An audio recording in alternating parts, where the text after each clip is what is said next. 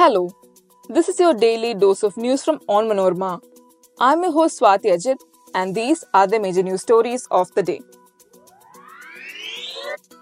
More than 200 Meiteis who crossed over to neighboring Myanmar to escape the ethnic violence in Manipur have safely returned to the state after more than three months, Chief Minister N. Biren Singh said on Friday.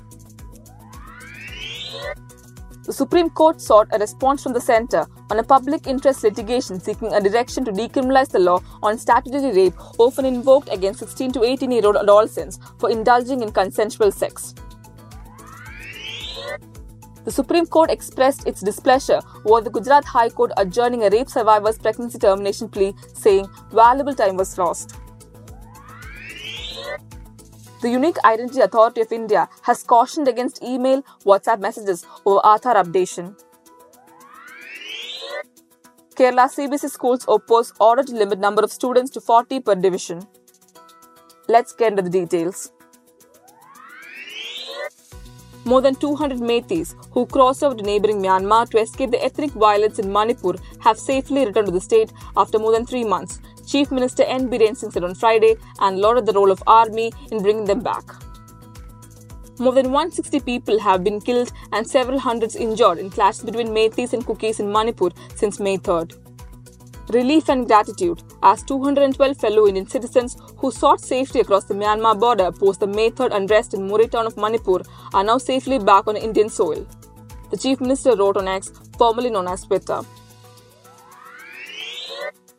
The Supreme Court on Friday sought a response from the centre on a bill seeking a direction to decriminalize the law on statutory rape often invoked against 16 to 18 year old adolescents for indulging in consensual sex. A bench comprising Chief Justice D.Y. Chandrachud and Justices J.B. Pardiwala and Manoj Misra took note of the bill filed by the lawyer Harsh Vibhore Singhal in his personal capacity. The bench has issued notices to Union Ministries of Law and Justice and Home Affairs and some other statutory bodies, including the National Commission for Women.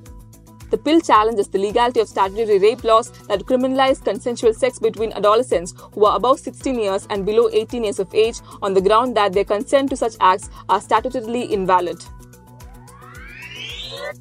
The Supreme Court on Saturday expressed displeasure over the Gujarat High Court adjourning a rape victim's plea for a medical termination of a 26 week pregnancy and said valuable time has been lost during the pendency of the matter.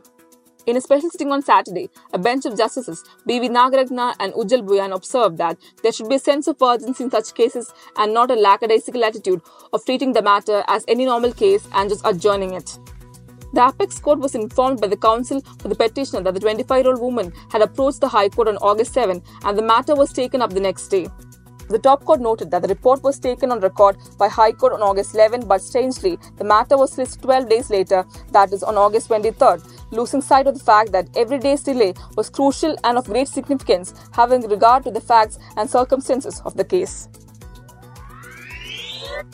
The Unique Identity Authority of India has clarified that documents necessary for updating Aadhaar are never requested through email or WhatsApp.